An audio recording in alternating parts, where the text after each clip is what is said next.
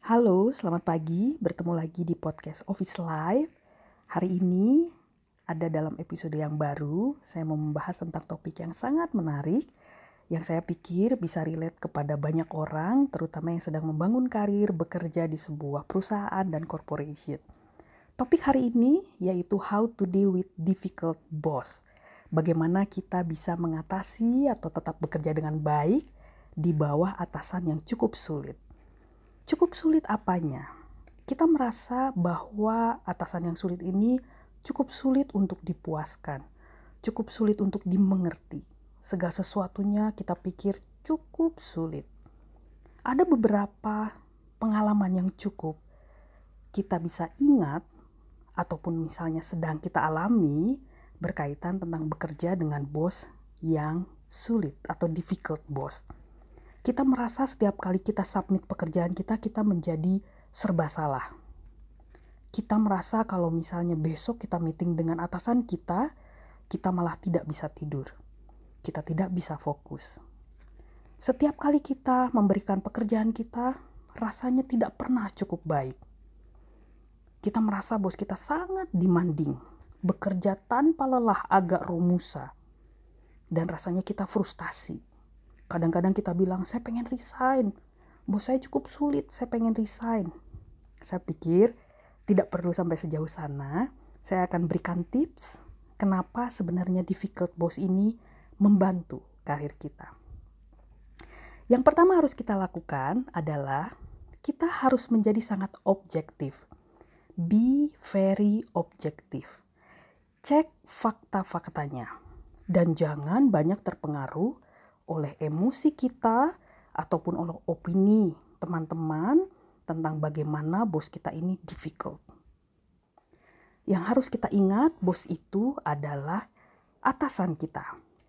Yang harus kita mengerti, bos adalah atasan kita. Ada beberapa fakta tentang atasan kita yang harus kita perhatikan. Pertama, atasan kita adalah orang yang akan memberikan direction terhadap pekerjaan kita tentu saja bukan hanya direction, dia pun pasti punya expectation terhadap kita timnya.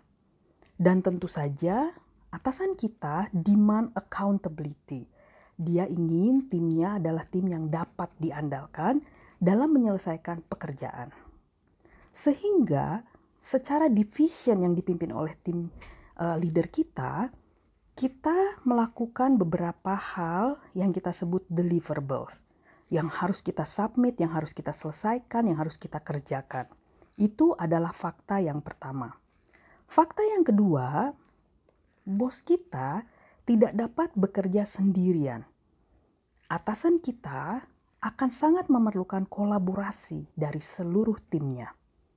Dan bos kita, atasan kita pasti akan selalu membutuhkan support dari timnya.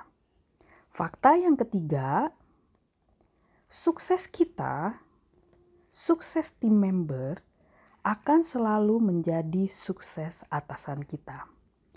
Kalau kita misalnya lihat fakta-fakta ini, fakta 1, 2, 3, kita dapat simpulkan bahwa hubungan kita dengan atasan kita selalu menjadi hubungan simbiosis mutualisme. Hubungan yang saling membutuhkan. Tetapi ada beberapa hal yang harus diperhatikan tentang mitos atasan di dunia pekerjaan atau corporation life. Mitos pertama, boss is your best friend. No. Kita bisa berteman dengan atasan kita, tetapi atasan kita bukan teman baik kita. Jadi we have to know the boundaries. Yang kedua, atasan kita adalah musuh kita. Itu juga mitos. Tidak. Karena atasan kita akan selalu membutuhkan kita. Yang ketiga, bos kita adalah penyelamat kita. Dalam setiap setiap situasi yang sulit, kita berharap bahwa bos kita akan selalu menyelamatkan kita. Itu pun hanya mitos. Mitos yang terakhir, bos kita adalah sumber kegembiraan kita, the source of happiness. That is not true. kita kerja di corporation, office life, dan kantor itu biasanya bukan leisure park, bukan taman hiburan. Jadi selalu bergembira di dalam pekerjaan kantor itu hanyalah mitos. Yang dapat saya berikan sebagai tips bagaimana kita bisa bekerja sama dengan baik walaupun dengan atasan yang sulit adalah yang pertama harus kita lakukan mengenal ekspektasi atasan kita. Bagaimana atasan kita punya ekspektasi terhadap pekerjaan kita, baik kualitas maupun timeline, punctuality, itu yang harus kita ketahui. Yang kedua, mengenal etos kerja atasan kita. Ini penting karena kita timnya, kita yang sesuaikan dengan atasan kita. Dan etos kerja ini juga harus kita pelajari bagaimana kita bisa cope dengan itu.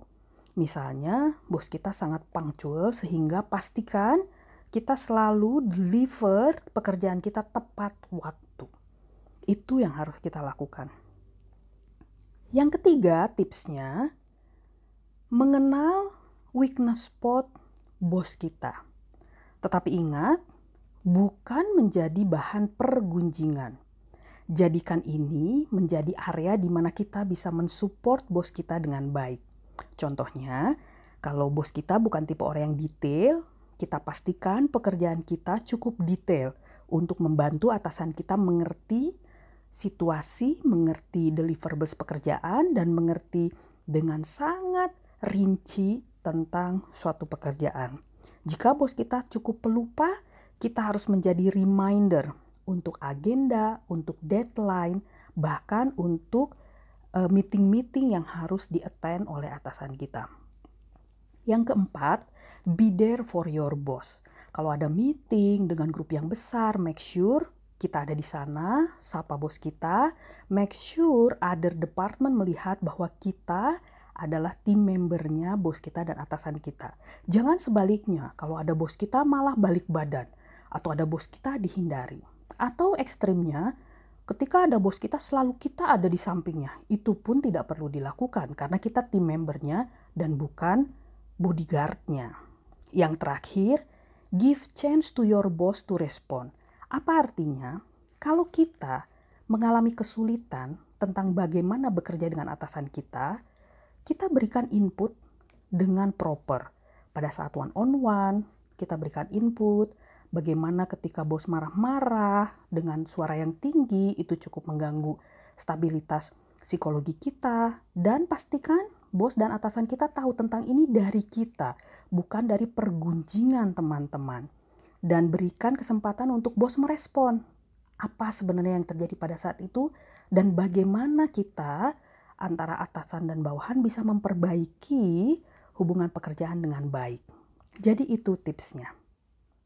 At the end, ketika saya melihat kehidupan pekerjaan saya berkarir 20 tahun di corporation, bos yang sulit, difficult boss adalah atasan yang membuat kita stronger. They make us stronger. Membuat kita menjadi orang-orang yang cepat dalam bekerja, membuat kita juga menjadi orang-orang yang cepat mengambil keputusan, dan kita belajar lebih banyak hal di bawah pimpinan bos yang sulit dibandingkan dengan bos yang tidak sulit. At the end, bos yang sulit memberikan akselerasi terhadap perkembangan kita. Mungkin not necessary to our career, tetapi kita sebagai kualitas pekerja, kita semakin jauh lebih baik ketika kita bekerja di bawah bos yang cukup sulit atau difficult boss. So, catatan saya, even when we work with difficult boss, we can still enjoy the office life and working with difficult boss.